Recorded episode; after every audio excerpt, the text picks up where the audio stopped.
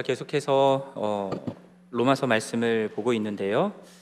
6장에서 말씀했던 내용들을 간략하게 요약을 하면은 예수 그리스도를 믿어서 구원을 받은 우리들은 예수 그리스도와 함께 십자가에서 죽었기 때문에 죄에 대하여 죽었다라고 말씀했습니다. 더 이상 죄의 지배 아래 살아가지 않는 어, 죄의 종이 아니다라는 거죠. 죄로부터 해방되어 의에게 어, 종이 되었다라고 말씀합니다. 그러므로 우리는 우리의 몸을 어, 의를 이루는 지체로 어, 또 무기, 무기로 도구로 하나님께 드려야 된다라고 말씀했고요. 거룩함에 이르는 그 열매를 맺는 삶을 살아야 한다라는 것을 말씀했습니다. 이어서 7장에 들어서서 바울은 죄에 대하여 죽은 그리스도인들은 율법에 대하여서도 죽었다라는 것을 말씀합니다.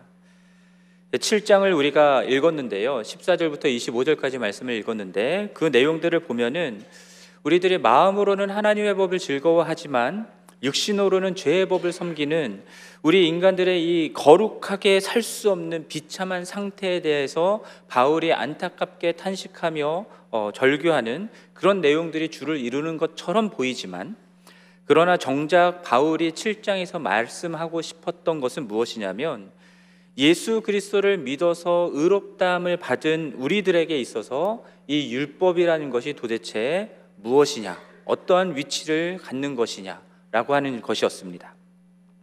그래서 7장 1절부터 8장 4절까지에 나오는 어, 내용들을 보면요. 율법, 계명, 의문이라는 이런 단어들이 35번이나 반복되고 있음을 보게 됩니다. 바울의 로마서에서 계속해서 강조하고 있는 것이 무엇입니까? 인간은 율법을 지켜서 의롭게 될 수 없다라는 겁니다. 그럼 그러한 율법이 우리들에게 주어진 이유와 목적이 무엇입니까? 3장부터 어, 어, 오늘 본문까지 계속해서 말씀하고 있는 것이 율법은 죄를 규정합니다. 율법이 아니었으면 이것이 죄인지도 몰랐을 텐데 율법으로 말미암아 죄를 깨닫게 된다라는 거죠. 율법이 들어온 것은 범죄를 더하게 하려 한다라는 말씀도 했고요.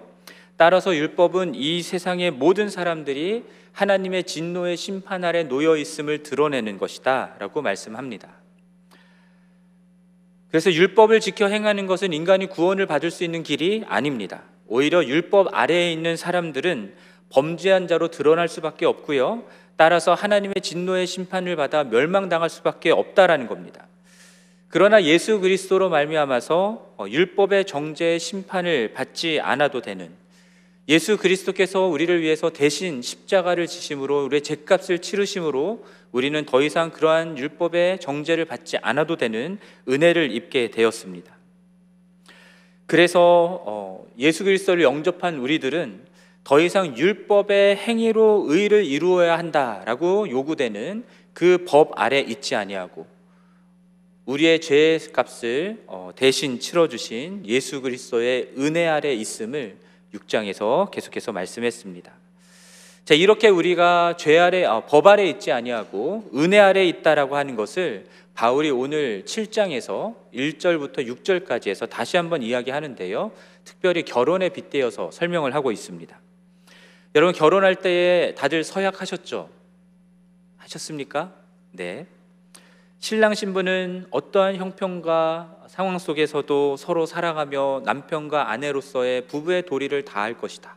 라는 것을 서약을 하셨습니다. 그리고 어, 그 법이 규정하는 어, 결혼 관계 안에서 부부로서의 삶을 살아가기 시작하죠.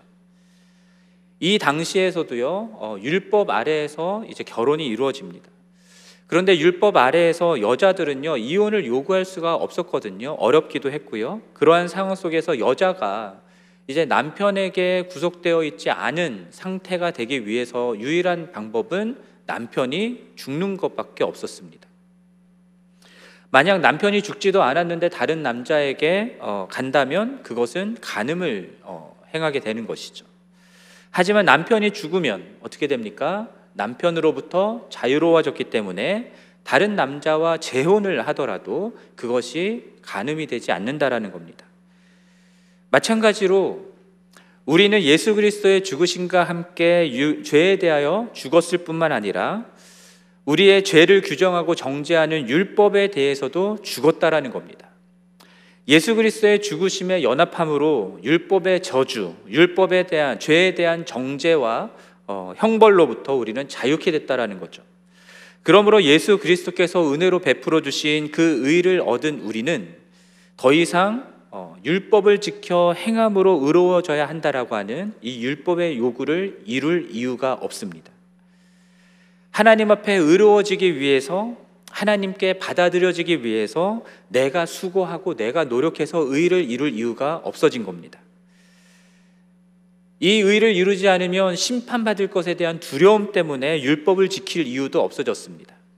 예수 그리스도께서 모든 율법의 어, 만족을 요구를 만족시키셨고 율법의 마침이 되셨기 때문입니다. 그러므로 이제 우리는 어, 오늘 본문 속에서 다른 이 곧 죽은 자 가운데서 살아나신 이라고 말하는데 예수 그리스도이시죠. 이 예수 그리스도와 결혼한 관계, 그에게 시집을 간 신부와 같이 된 것입니다. 과거의 율법은요, 폭력을 행하는 남편과 같았습니다. 그래서 율법의 요구를 제대로 이루지 못하면 넌 심판받아 죽을 거야 라고 하는 정죄를 받게 됐던 것이죠. 그래서 사람들은 두려움을 가지고 하나님을 섬겨야 했습니다. 율법으로 말미암아서 우리 안에 죄가 있음이 드러남에도 불구하고 겉으로는 의로운 척 해야 되고요. 거룩한 척 해야 했습니다. 그래야 하나님께 받아들여질 수 있으리라 생각했기 때문이죠. 그러나 이제 율법에 대하여 죽었습니다. 우리의 폭력을 행하는 남편 율법은 죽었습니다. 그렇기 때문에 예수 그리스도와 이제 결혼하게 된 우리는 우리를 사랑하시고 우리에게 은혜를 베풀어 주시는 그 주님에 대한 사랑과 감사로 그분을 기쁘시게 하기 위해서 살아갑니다. 그분께 영광을 돌리기 위하여 살아갑니다.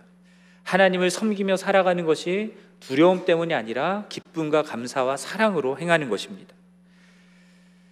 그렇게 하나님이 기뻐하시는 거룩한 열매를 맺는 거룩한 삶을 살아간다라는 것이죠. 그래서 우리가 하나님을 섬기고 거룩한 삶을 살아가고자 하는 동기 자체가 율법의 아래에 있을 때와 은혜 아래에 있을 때가 완전히 다른 겁니다. 두려움이 아니라 사랑의 동기로 우리는 거룩한 삶을 살아가는 겁니다. 또한 6절에서 말씀하는 것처럼 율법의 조문에 묵은 것으로 지키는 것이 아닙니다. 우리 안에 계신 성령 하나님이 우리 마음에 새겨주시는 그 율법을 따라서 하나님의 법을 따라서 하나님을 섬기는 자들이 된 것입니다. 그러므로 거룩한 삶을 살아가는 것, 하나님을 섬기며 살아가는 것, 그것도 내가 노력하고 내가 힘써서 하는 것이 아니라 우리 안에 계신 성령 하나님이 동력이 돼서 그 삶을 살아갈 수 있게 하셨다라는 것을 말하는 거예요. 그래서 율법 아래 있을 때와 은혜 아래 있을 때에 우리들의 신앙생활은 완전히 달라지는 겁니다. 우리가 신앙생활하는 동기와 동력 자체가 완전히 달라지는 겁니다. 우리는 구원, 곧 의롭다 함을 받기 위해서 예수 그리스도의 십자가의 은혜를 의지합니다. 아멘이십니까? 그 은혜를 의지하여서 여러분 구원을 받으셨습니다. 똑같이 마찬가지로 우리들이 거룩해지는 그 거룩한 어, 성화의 삶을 살기 위해서도요. 우리가 무엇을 하는 것이 아니라 우리 안에 계신 성령을 따라서 예수 그리스도를 의지함으로 이룰 수 있는 것입니다. 율법의 행위로 칭의를 이룰 수 없듯이 율법의 행위로 성화도 이룰 수가 없는 겁니다. 칭의와 성화 모두 다 은혜로 이루어지는 것이다라는 것을 우리들이 꼭 기억해야 할 것입니다. 그렇다면 우리가 율법에서 자유케 되었으니까 이제 율법은 완전히 무용지물이 된 것인가? 더 이상 우리는 율법의 요구에 대해서 아무런 책임이 없는 삶을 살아도 되는 것인가? 라는 질문이 나올 수 있겠는데 그렇지 않다라는 거죠. 율법으로부터 자유 벗어나서 자유케 되었다 해서 율법이 말씀하고 있는 거룩한 삶을 살지 않아도 된다라는 거 아니다라는 겁니다. 그리고 율법이 우리의 죄를 드러내긴 하지만 율법 자체가 죄가 아니다라는 겁니다. 그래서 이 내용을 바울이 7절부터 13절까지 해서 얘기하고 있습니다. 우리 7절 말씀을 보여주시겠어요? 그런즉 우리가 무슨 말을 하리요? 율법이 죄냐? 그럴 수 없느니라 라고 말씀합니다. 그리고 똑같이 12절에서도요, 말씀하는 것처럼 율법은 죄가 아니라 무엇입니까? 거룩한 것이다라고 얘기합니다. 율법은 그 자체로 거룩하고 계명도 거룩하고 의로우며 선하다라고 말씀합니다. 여러분 한번 생각해 보십시오. 율법을 누가 주셨습니까? 하나님이 주셨잖아요. 거룩하신 하나님이 주셨잖아요. 그 하나님이 당신의 생각과 당신의 마음을 담아서 하나님의 백성인 어, 이스라엘에게 어, 어떻게 하나님의 백성으로서 거룩한 삶을 살아야 될지를 가르쳐 주는 말씀으로 계명으로 율법을 주신 것인데 그것이 어떻게 죄가 될 수 있겠습니까? 그것은 의롭고 어, 선하고 거룩한 것입니다.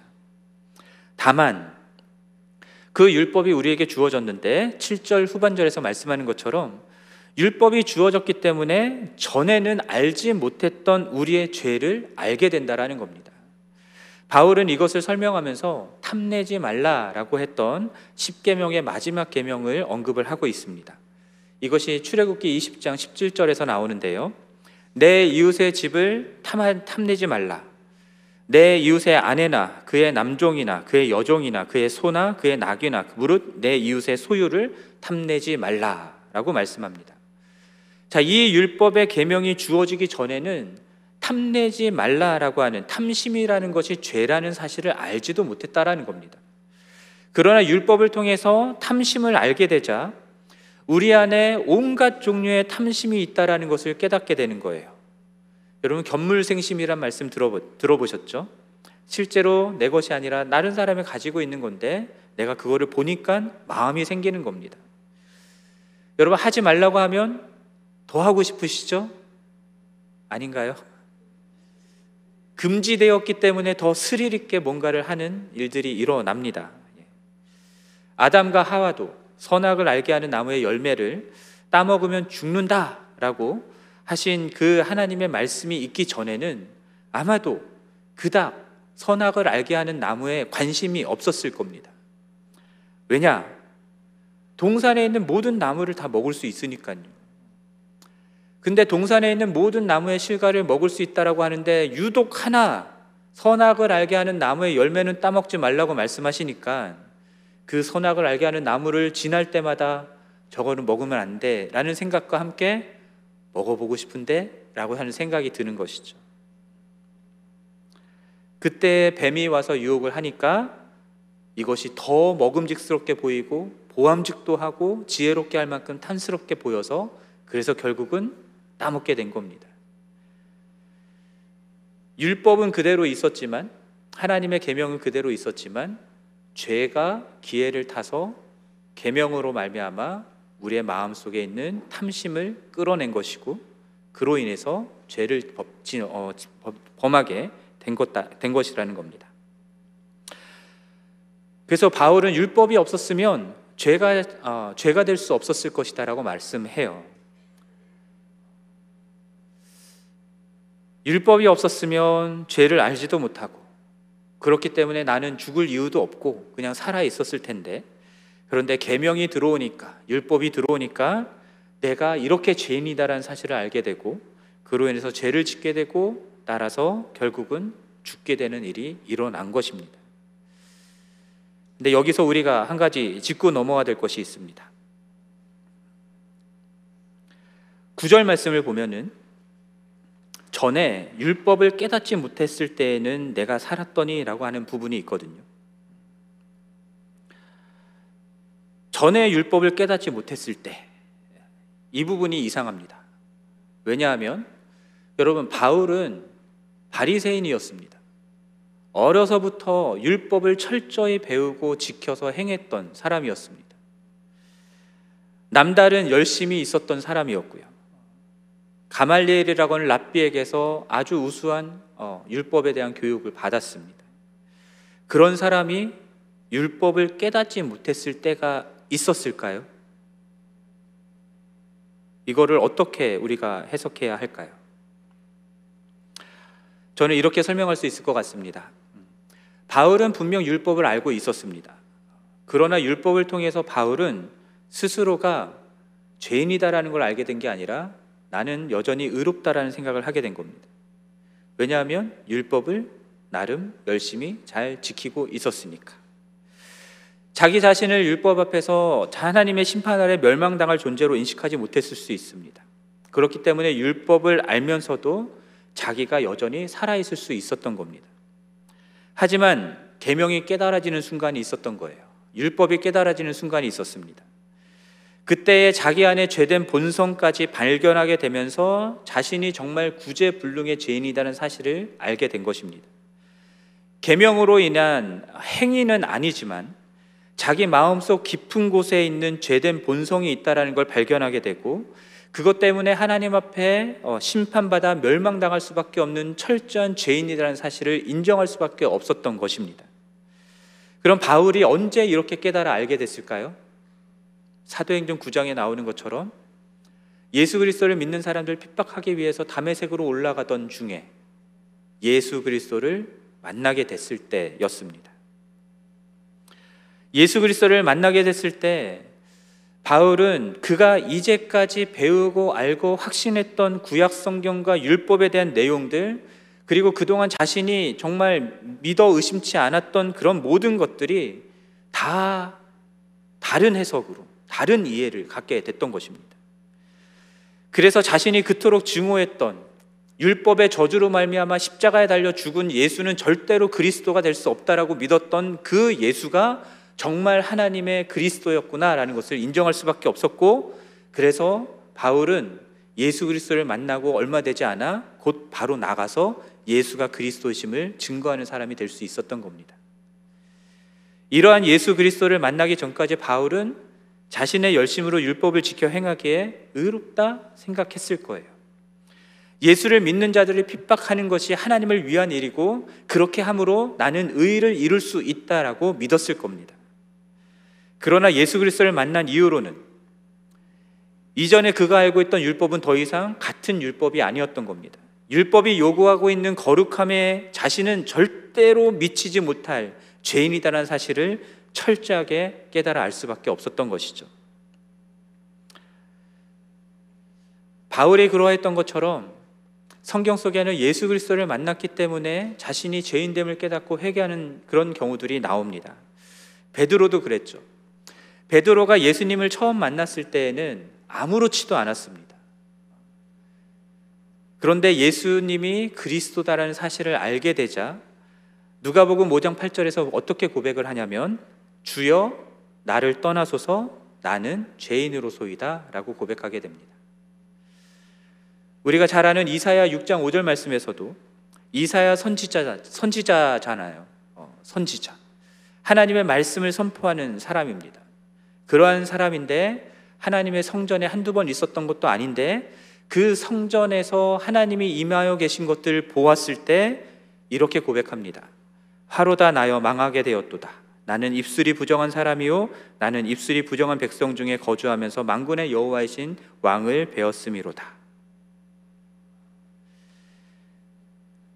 여러분 이렇게 자신이 죄인됨을 깨닫고 나의 죄를 고백하게 되는 것은 단순히 교회를 다닌다고 할 수 있는 것이 아닙니다. 단순히 말씀을 읽고 지금 설교를 듣는다고 할 수 있는 것도 아닙니다. 이러한 어, 종교적인 행위들로는 바울과 베드로와 이사야의 예에서 보았던 것처럼 자신의 죄인됨을 깨닫고 회개하는 일들은 할 수가 없습니다. 언제 할 수 있습니까?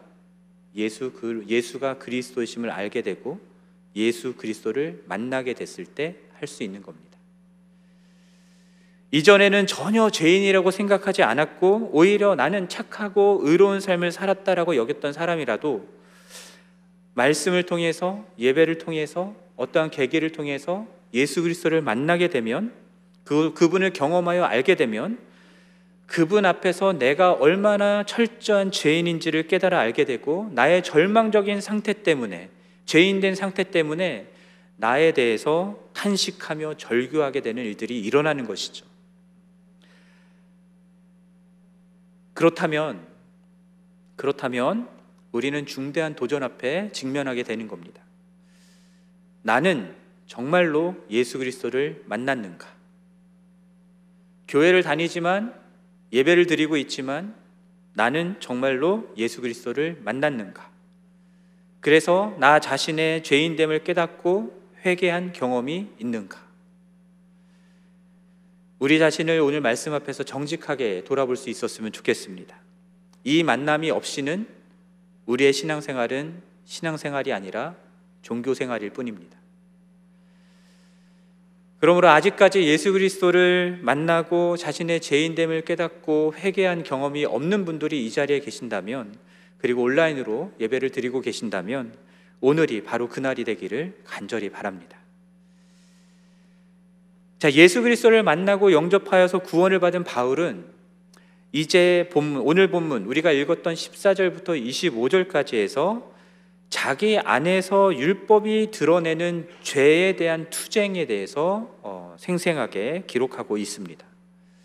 자, 이 본문에 대해서 어떤 사람들은 예수를 믿는 믿고 구원받은 사람들에게서 일어나는 일들이 아니다. 이것은 불신자들에게서 일어나는 일이다라고 말하는 사람들이 있는데요. 저는 이것이 명백하게 예수 그리스도를 믿고 구원받은 그리스도인들 안에서 일어나는 일이다라고 믿습니다. 왜냐하면 한 가지 증거는 어, 오늘 본문 그러니까 7장 13절까지에서는 동사들이 과거형으로 쓰입니다. 근데 14절부터는 동사들이 현재형으로 쓰입니다. 바울은 자신의 현재에 지금 이런 일들이 일어나고 있음을 이야기하고 있는 것이고요. 그리고 또한 어, 자기 안에서 이것이 한 번이 아니라 계속해서 일어나고 있음을 이런 식으로 표현한 것이라 생각합니다. 그리고 바울은 또한 오늘 본문 속에서 자신이 선을 행하기를 원한다라고 말하고 있어요. 속사람으로는 하나님의 법을 즐거워한다라고 말하고 있습니다. 그러나 한편으로는 원치 않는 악을 행하고 그 악이 자기 안에 있고 죄가 나를 사로잡아 간다라는 것을 본다라고 말씀하고 있죠. 죄에 대하여 죽었으나 여전히 육신을 입고 살아가며 죄, 죄와 싸워야 하는 그리스도인들의 현실을 여실히 보여주는 부분입니다. 만약에 여기서 나오는 나가 어, 불신자였다고 한다면 이러한 투쟁이 일어날 이유가 없습니다. 죄의 종인 사람이 죄와 싸울 이유가 없습니다.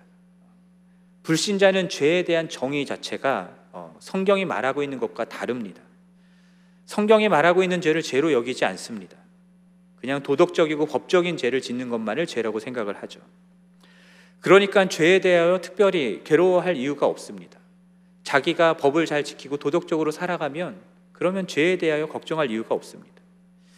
오히려 성경이 말하고 있는 죄를 그들은 즐기면서도 도덕적으로나 법적으로 저촉되지만 않는다면 나는 괜찮다라고 여기며 살아갑니다. 왜냐하면 그들 안에는 성령 하나님이 계시지 않기 때문이죠. 그래서 죄에 대한 책명이 없습니다. 성령의 소욕이 무엇인지도 알지 못합니다. 그렇기 때문에 자신의 죄인됨을 자각하지도 못하고 괴로워하지도 않고 회개할 수도 없는 겁니다. 그러니까 14절 이후에 나오는 25절까지 나오는 모든 내용들은 다 이미 구원받은 예수 그리스도를 믿어 영접한 자들, 예수 그리스도를 만난 자들 안에서 일어나는 죄에 대한 투쟁과 갈등을 말하고 있는 것으로 보아야 할 것입니다. 14절 말씀을 다시 보면 나는 육신에 속하여 죄 아래 팔렸다라고 말씀하죠. 그런데 우리가 알고 있습니다. 이미 바울은 우리가 죄에 대하여 이미 죽었다라고 선포했습니다. 그렇기 때문에 이 말씀을 우리가 다시 죄의 종이 되었다라는 말로 이해할 수는 없습니다. 우리가 여전히 어, 죄의 영향력 아래 놓여 있는 육정에 매여 있는 육체를 가진 존재다라고 이해할 수 있습니다. 그렇기 때문에 15절 말씀 보면은 도저히 이해할 수 없는 일이 일어난다라고 말하는 거예요. 원하는 것, 해야 한다라고 생각하는 것은 하지 않고 미워하는 것, 해서는 안 된다라고 생각하는 그 일들을 내가 행하고 있기 때문입니다. 그럼 이런 일들이 도대체 왜 일어나는 것일까? 바울은 17절에서 그와 같은 일을 행하는 것이 나 자신이 아니라 내 속에 거하고 있는 죄다라고 말씀합니다. 20절에서도 똑같이 얘기합니다. 이를 행하는 자가 내가 아니고 내 속에 거하는 죄다라고 똑같이 얘기하죠. 21절에서는 나에게 악이 함께 있다라는 말씀도 하고 있습니다. 결국 육신을 입고 있는 우리 안에는 여전히 죄된 본성이 있다라는 것을 얘기하는 것입니다. 바울은 죄된 본성을 가진 어, 자신의 육신 안에는 선한 것이 하나도 없음을 고백합니다. 왜냐하면 선을 행하려고 하는 의지는 있다 하겠지만 실제로는 행하지 않고 있기 때문입니다. 그래서 말씀드렸던 것처럼 21절에서 바울은 이렇게 선을 행하기 원하는 자기 안에 악이 함께 있구나라는 사실을 하나의 법칙처럼 어, 깨닫게 되었다라고 말씀합니다. 자, 그의 속사람 자신의 가장 깊은 자아죠. 그 자신의 가장 깊은 자아는 하나님의 계명을 지켜 행하기를 즐거워한다라고 말하는데 그러나 자기 속에 있는 또 다른 법이 있습니다. 죄의 법이죠.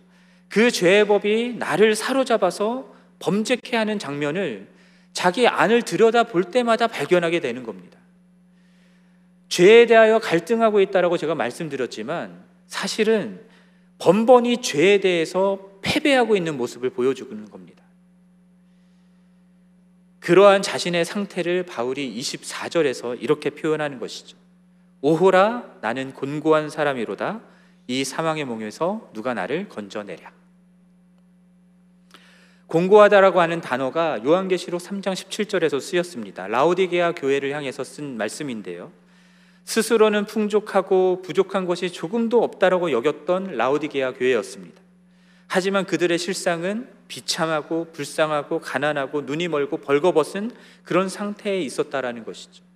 그 라오디게아 교회를 표현하면서 공고하다라는 표현을 어, 썼습니다. 마찬가지로 마음으로는 하나님의 법을 즐거워한다라고 하지만 행위로는 의롭다 여길 삶을 살아간다라고 하지만 여전히 사망의 몸에 매여서 죄의 법 앞에 사로잡혀서 질질 끌려가고 끌려가서 죄를 범하고 있는 그러한 비참한 죄인의 상태에 있다라는 것을 나는 공고한 사람이더라 사람이다라고 절 어, 탄식하며 절규하고 있는 거예요. 이것을 통해서 우리가 무엇을 할수 있냐면 여러분 아무리 구원받은 그리스도인이라 하더라도 우리가 마음으로 아무리 하나님의 법을 즐거워한다고 하더라도 우리의 힘으로는 여전히 율법을 지킬 수 없다라는 겁니다. 우리의 힘으로는 여전히 거룩하고 의로운 삶을 살아낼 수가 없다라는 겁니다. 그래서 앞서 말씀드렸던 것처럼 예수 그리스도를 믿어 의롭다함을 받고 구원을 받았다라고 해서 우리가 우리의 힘으로 의롭다, 의롭게 살 수 있다, 거룩게 살 수 있다, 여러분 착각하시면 안 됩니다. 우리는 율법의 요구를 이룰 수 있는 존재들이 아니기 때문입니다. 우리는 여전히 육체를 입고 있기 때문입니다. 그래서 우리가 말씀드렸던 것처럼 은혜로 구원을 받잖아요. 마찬가지로 은혜로 우리는 거룩한 삶을 살아갈 수 있는 겁니다.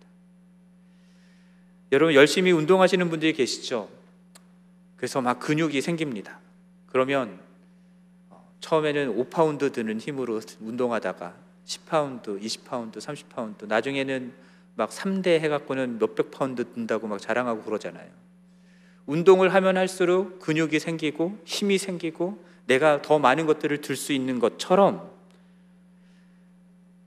우리가 의, 로운 삶을 살아가는 것, 거룩한 삶을 살아가는 것도요.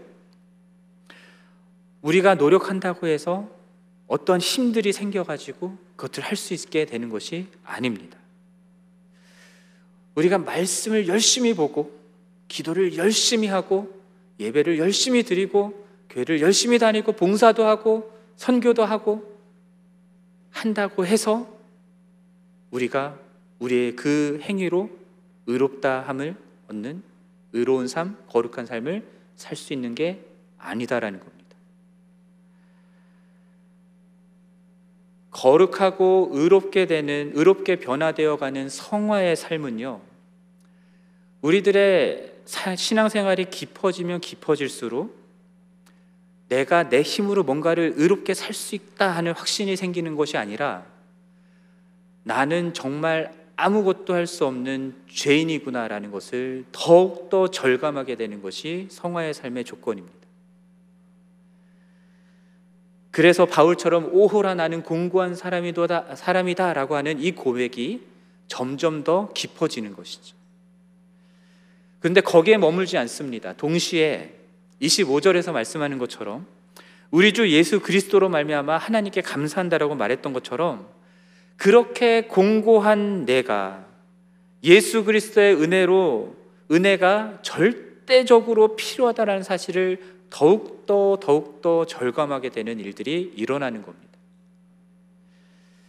그래서 죄에 대한 깨달음도 깊어질 뿐만 아니라 주님의 은혜에 대한 깨달음도 깊어지는 것이 성화의 삶입니다.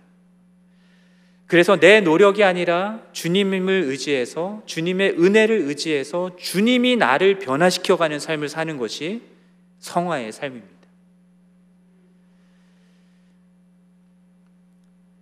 여러분들은 나 자신이 마음으로는 하나님의 법을 즐거워하고 그러나 육신으로는 죄의 법을 섬기는 모순 덩어리요 비참한 죄인이란 사실을 고백하십니까? 그리고 여러분 신앙생활이 1년, 2년, 5년, 10년, 20년, 30년, 40년, 50년 더해질수록 이 고백이 점점 깊어지고 계십니까? 그러한 나에게 유일하게 필요한 존재는 예수 그리스도라는 사실이 점점 더 절감하, 절감되는 그런 고백으로 고백하고 계십니까? 정말 그 은혜가 없이는 나는 살아갈 수 없는 존재라는 것이 정말 마음속 깊은 곳에서 우러나오는 고백이 되고 계십니까? 제가 여러 번 말씀드려서 저 자신을 저 자신의 예들을 들은 것이 여러분 식상하실 수 있겠다 싶은 생각이 드는데 오늘 다시 한번 오늘 말씀을 준비하면서 저 자신을 말씀에 적용을 해봤을 때 어, 들었던 생각들을 나누고자 합니다. 전에도 제가 말씀드린 적이 있었지만 저는 어려서부터 굉장히 바르게 살은 아이였습니다. 그래서 제 별명이 뭐였다고요? 바리새강이라고 했었죠. 그리고 제 친구들은 그런 저를 왕교만이라고 불렀습니다.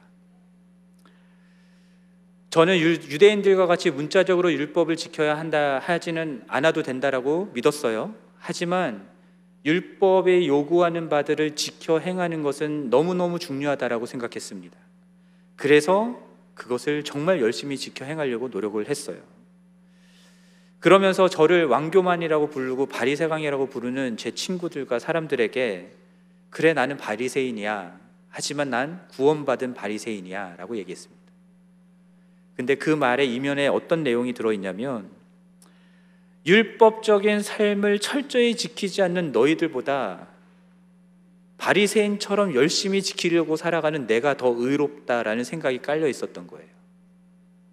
무슨 말씀인지 아시겠습니까? 그 당시에 저는 어떤 사람이었냐면요. 여러분 제 저랑 눈을 한번 마주쳐 보십시오. 여러분 어떤 생각이 드십니까? 별 생각이 안 드시죠 지금은? 그 당시에 저는 제가 아무 생각 없이 그냥 멍하게 누군가를 쳐다보잖아요. 교회 안에 있는 후배들을 쳐다보잖아요. 그러면 그 후배들이 어, 고개를 이렇게 돌렸습니다. 이렇게. 왜냐? 자기 안에 있는 숨겨진 죄가 드러날 것 같았대요. 그래서 내가 막 정죄할 것 같았대요.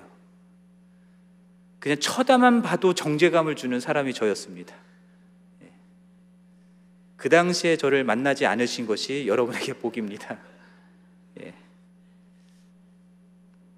그때를 생각해 보면 그리고 더 어렸을 때를 생각해 보면 저는 행위적으로는 아무 문제가 없었습니다. 하지만 제 내면에서 일어나고 있는 죄된 욕망들, 분노들, 정제감, 시기감, 열등감, 그리고 음란한 생각들 이런 것들을 제대로 보지를 못했어요. 저의 행위에 따른 자기 의에 눈이 멀어 있었기 때문입니다. 내 행위 때문에 내가 의롭다라고 생각하면서 나 자신을 속이고 있었던 거예요. 그런데 주님을 알아가면서 이런 내가 정말 큰 문제구나라는 사실을 알게 된 겁니다.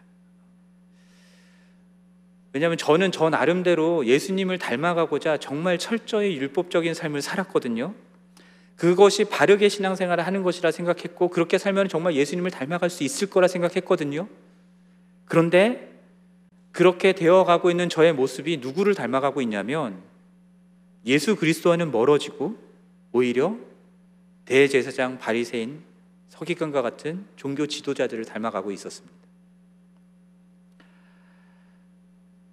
하나님을 위한다는 명분 하에 하나님의 율법을 철저히 지켜 행하려고 했던 그렇게 해서 자기의 의를 이루려고 했던 그 사람들.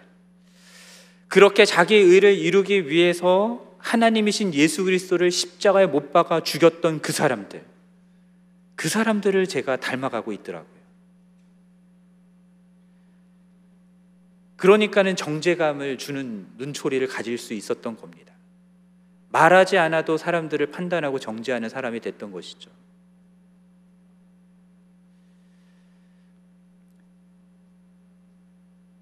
그리고 그러한 제 안에 있는 가장 큰 죄악이 무엇이냐면 하나님 보여주셨던 것이 자기 의였습니다. 내 노력으로 내가 의를 이루겠다라는 것이죠. 내가 내 노력으로 의를 이루어 나, 내가 나 자신을 구원하겠다라는 겁니다. 전에는 알지 못했어요. 그렇다고 제가 말씀을 안 받던 것이 아닙니다.